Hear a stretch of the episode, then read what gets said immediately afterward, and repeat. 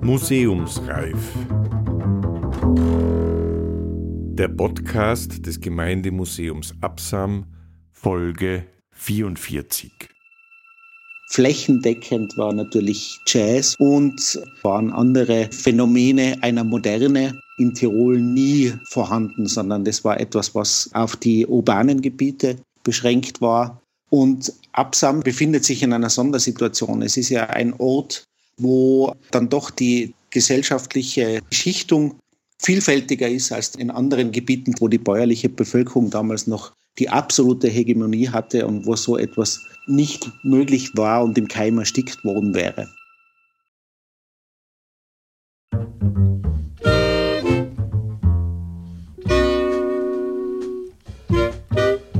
Als der Jazz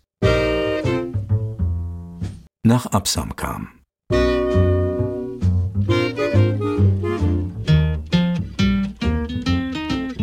Das Café Zentral am Breitweg Ende der 1920er Jahre.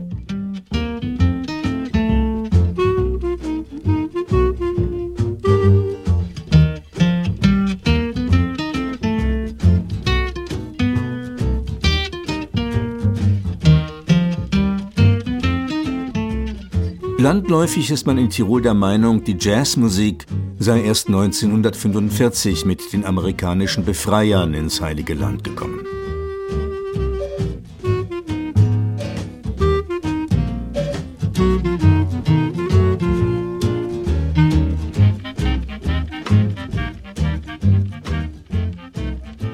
Aber bereits 1919 propagierten in Innsbruck die Tanzschulen Würstel, Schwott und Huppert, Foxtrot, Ragtime, One Step und andere Jazztänze als modernen Tanz, der sich mit dem guten Geschmack restlos angepasst hat und lieferten damit eines der zahlreichen Indizien dafür, dass in Tirol bereits in den 1920er Jahren Jazz durchaus einen, wenn auch marginalen Platz im Musikleben hatte.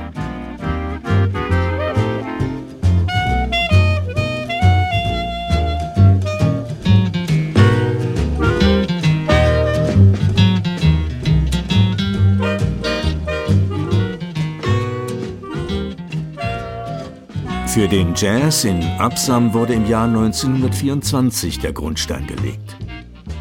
Zehn Jahre nach dem Lostreten des Ersten Weltkrieges überschwemmten die immer noch Richtung Gott, Kaiser, Vaterland orientierten, also die rückwärtsgewandten, die junge Erste Republik mit einer Welle von Kriegerdenkmaleinweihungen. In Absam aber gab es auch Kräfte, die die demokratische Zukunft mit vielen tausenden Ausflüglern ins Visier nahmen.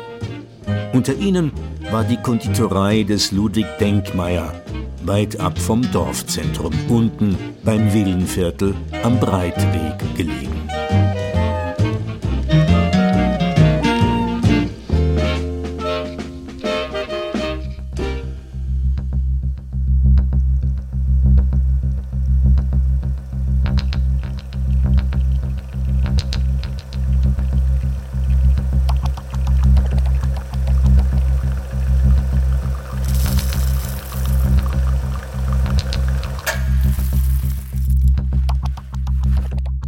Gefrorenes Obers Kaffee, Rahmschock, Wein, Bier, Erfrischungsgetränke, kleine Imbisse und Bäckereien eigener Erzeugung. Den ganzen Tag über stets frisch zu haben, bildeten den gastronomischen Rahmen, um in das Café-Restaurant auch mit zeitgenössischer Musik Kunden zu locken. So inserierte das moderne Etablissement in Absam für Sonntag, den 8. Februar 1925 in den Innsbrucker Nachrichten einen Nachmittag mit dem Ebenbichler Schrammel-Quartett. Und gerade das bürgerliche Konkurrenzblatt zum christlich-sozial-konservativen Tiroler Anzeiger, die Innsbrucker Nachrichten, war ab Mitte der 1920er Jahre der Ort, wo man im Kleinanzeigenteil verfolgen konnte, wie immer mehr Musiker zur Jazzmusik kamen. Das klang dann etwa so. Guter Klavierspieler, der Lust und Liebe hat, ein gutes Jazz-Trio zu gründen, möge Adresse senden unter Jazz an Kratzannoncen Fuckergasse. Oder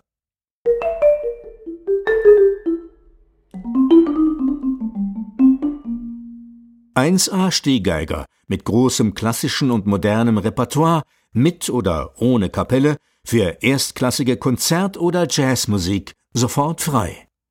Gefällige Anträge unter hervorragend 18974 an die Verwaltung.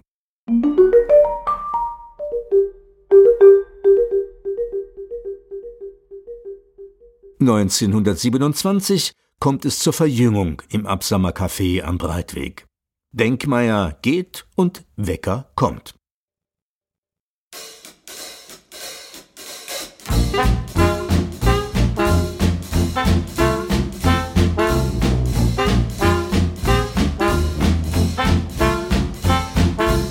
Das Lokal wird renoviert und auch der Auftritt nach außen einem Relaunch unterzogen.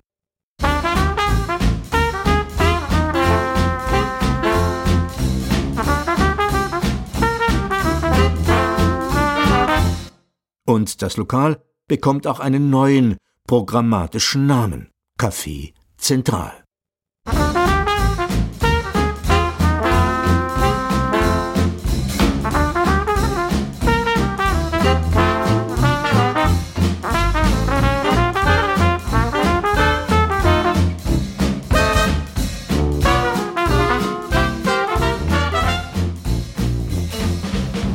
Bereits ein Jahr nach der Übernahme inseriert das Absamer Café Zentral ein Konzert. Am Samstag, den 7. Jänner 1928, spielt dort die große Jazzbandkapelle Seib. Und wie es sich für einen richtigen Jazzclub gehört, wird im Inserat groß darauf hingewiesen, Ende nie.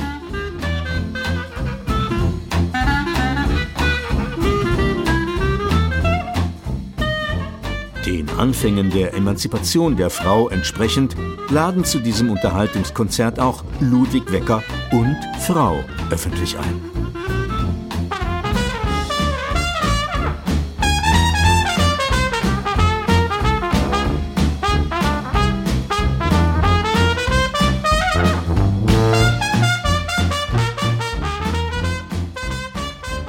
Der Jazzkanone Seib konnte man in den kommenden Jahren im Absamer Café Zentral noch öfter begegnen. Obwohl im auch als Kulturkampf ausgetragenen Prozess der zunehmenden Faschisierung in Tirol der Jazz immer öfter zum Bacillus musikalischer Unkultur erklärt wird.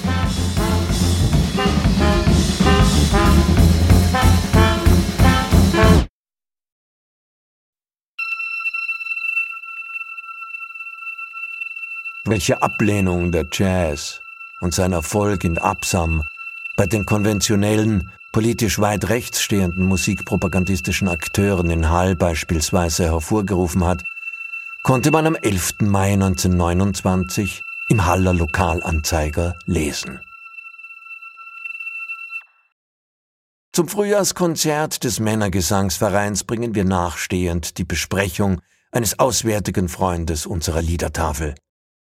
Der Männergesangsverein Hall veranstaltete verflossenen Samstag in den Räumen der Turnhalle des Turnvereins Hall 1862 wie alljährlich ein Frühjahrskonzert, bei welchem auch der Haller Orchesterverein Harmonie mitwirkte. Die Darbietungen des Gesangsvereines zeigten denselben auf seiner ansehnlichen Höhe.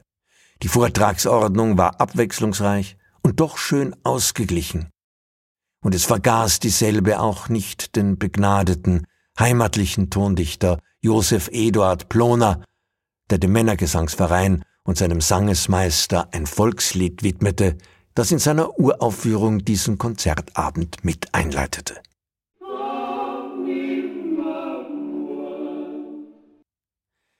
In pietätvoller Weise wurde auch unseres Walzerkönigs Johann Strauß gedacht und dessen herrlicher, seit 1862 schon bestehender Walzer an der schönen blauen Donau mit Orchesterbegleitung und neu unterlegtem Wortlaute als Schlusschor gebracht, der einzig schön gesungen und gespielt wurde und so gut gefiel, dass er wiederholt werden musste.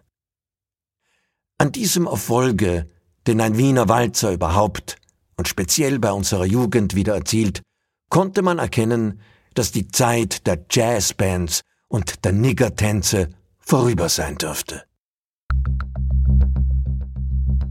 Die Stadt Hall kann man zu diesen für sie wertvollen Vereinigungen für Gesang und Musik nur beglückwünschen. Und ist es nur schade, dass die Bevölkerung den Veranstaltungen derselben nicht so ein allgemeines Interesse entgegenbringt, wie sie es verdienen würden.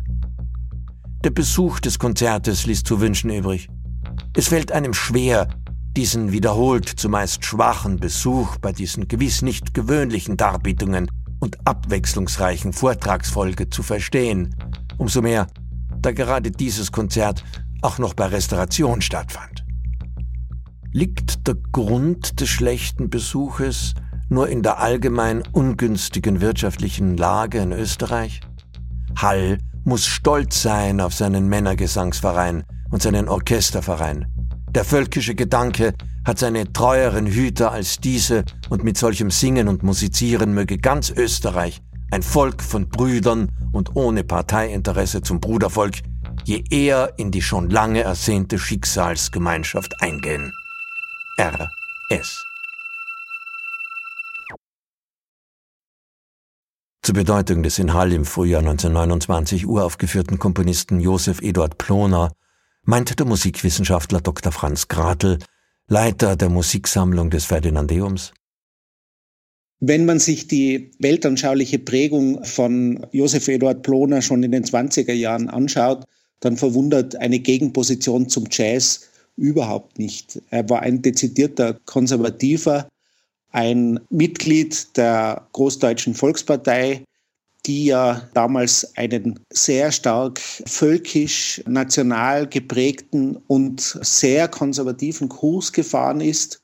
Und zum politischen Kontext des Tiroler Musiklebens Ende der 1920er, Anfang der 1930er Jahre sagt Dr. Franz Gradl.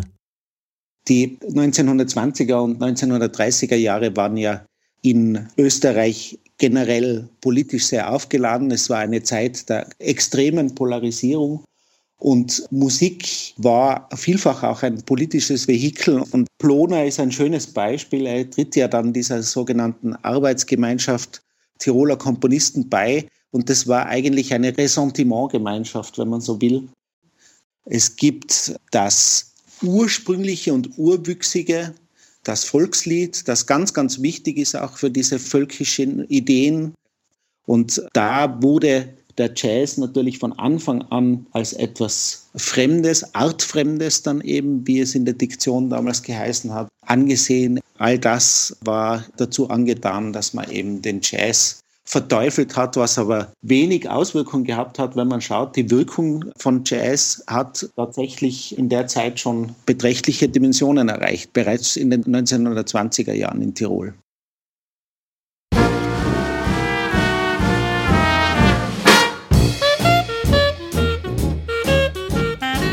Und mühsam ist es, den Vertretern der bodenständigen Bevölkerung gelungen. Gottloser Marxismus die Alleinherrschaft in unserer Heimat angetreten hat.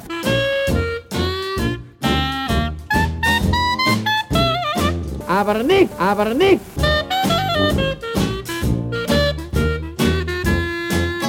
unsere Heimat, unsere Heimat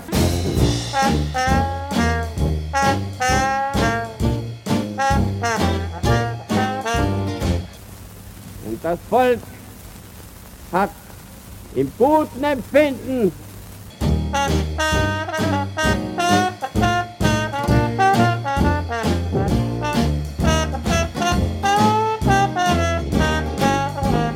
in einem Lande, in einem Lande, Dr. Seipel! Seipel, Seipel!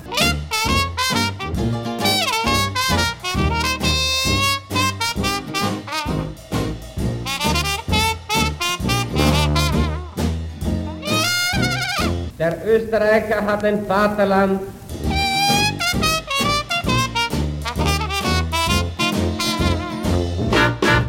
Vaterland liebt es und hat Ursache es zu lieben.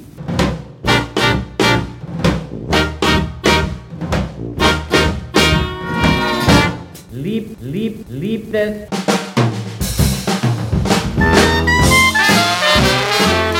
Heim, Heim, Heimat geblieben.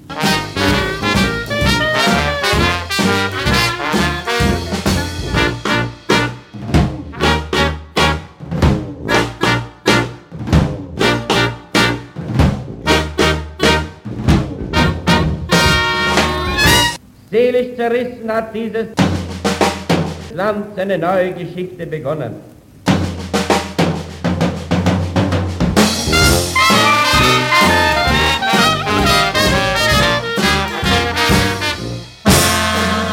Ohne Gott und ohne menschliche Verbindung, einfach rein formalistisch, organisatorisch.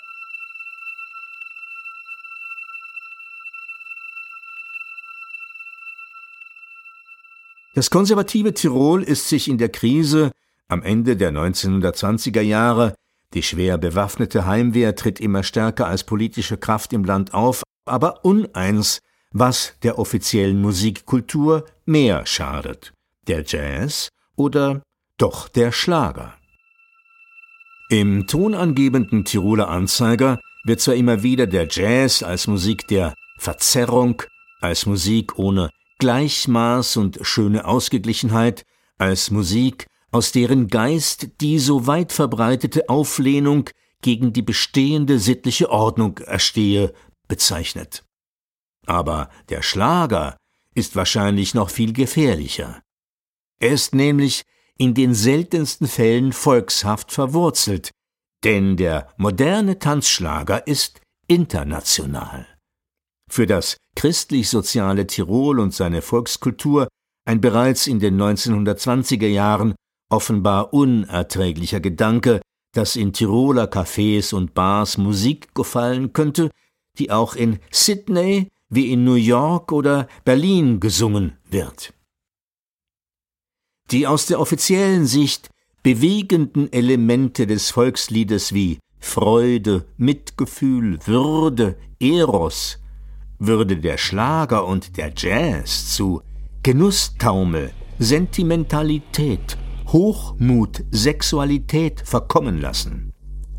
Der Autor eines Kommentars mit dem Titel Wir leben im Zeitalter der Jazzkultur, am 9. Mai 1932 erschienen im Tiroler Anzeiger, hatte vielleicht wenige Jahre zuvor auch das Café Zentral in Absam besucht, denn er meinte, der moderne Mensch ist im ureigensten Sinne des Wortes Jazzmensch. Verzerrung, Übertreibung und Aufreizung sind seine Lebenselemente. Und das angeblich Ewige der ernsten Musik suchte der Jazz ja auch nie.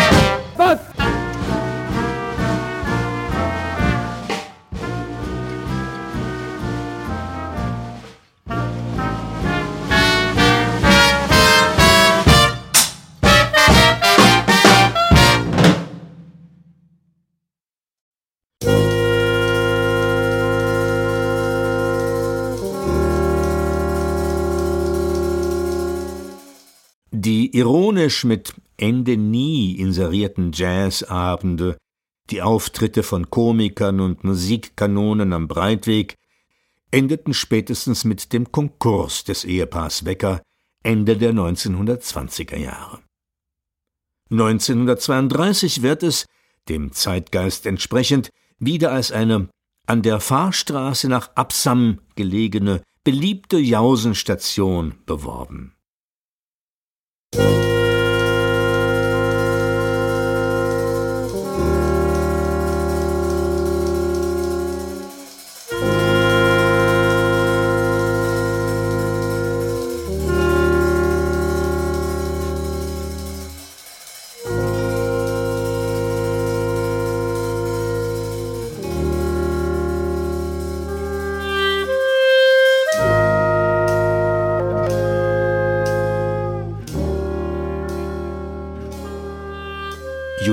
Wecker, die Ex-Chefin im Absamer Café Zentral, war bereits im Jänner 1931 bei der Explosion eines Petroleumofens ums Leben gekommen. In einer Zeitungsnotiz hieß es, die 30-jährige Frau ist in Hall bekannt als ehemalige Besitzerin des Café Zentral in Absam.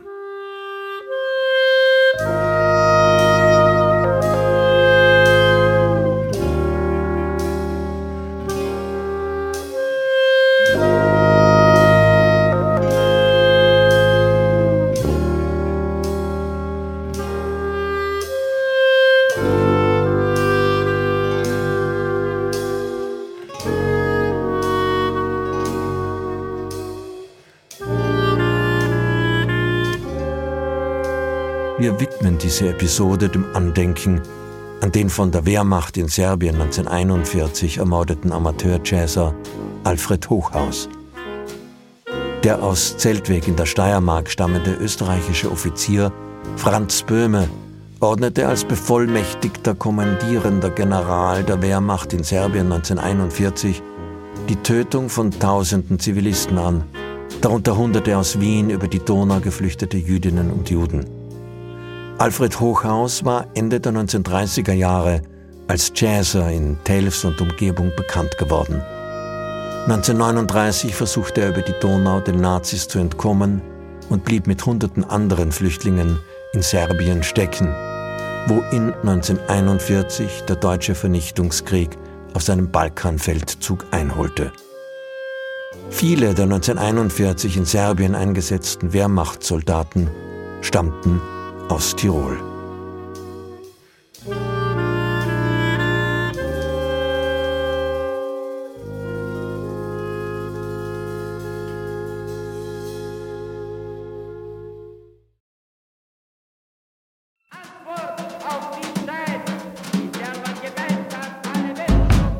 Gelesen haben Rainer Ecker und Johann Nicolussi. In Originalstimme haben Sie Engelbert Dollfuß gehört. Und zwar Ausschnitte aus seiner Trabrennplatzrede vom 11. September 1933. Den Katholikentag im Herbst 1933 nutzte der bereits autoritär ohne Parlament herrschende Dollfuß, um auf dem Wiener Trabrennplatz vor seinen Politformationen, darunter die ostmärkischen Sturmscharen, die Wehrturner, die Frontkämpfervereinigung, Tiroler Schützen und der Kartellverband seine tiefe Ablehnung des Parlamentarismus neuerlich zu verkünden.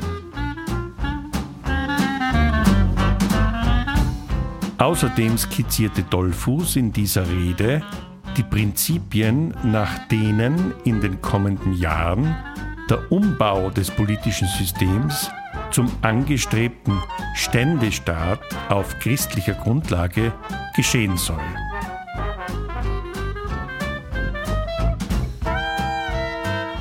In diesem Staat sollte dementsprechend auch für Jazz kein Platz mehr sein. Denn er repräsentierte Werte wie Lässigkeit, Spontaneität, Individualität Liberalität, auch Internationalität. Leitwerte einer zivilen, nicht einer autoritären Gesellschaft.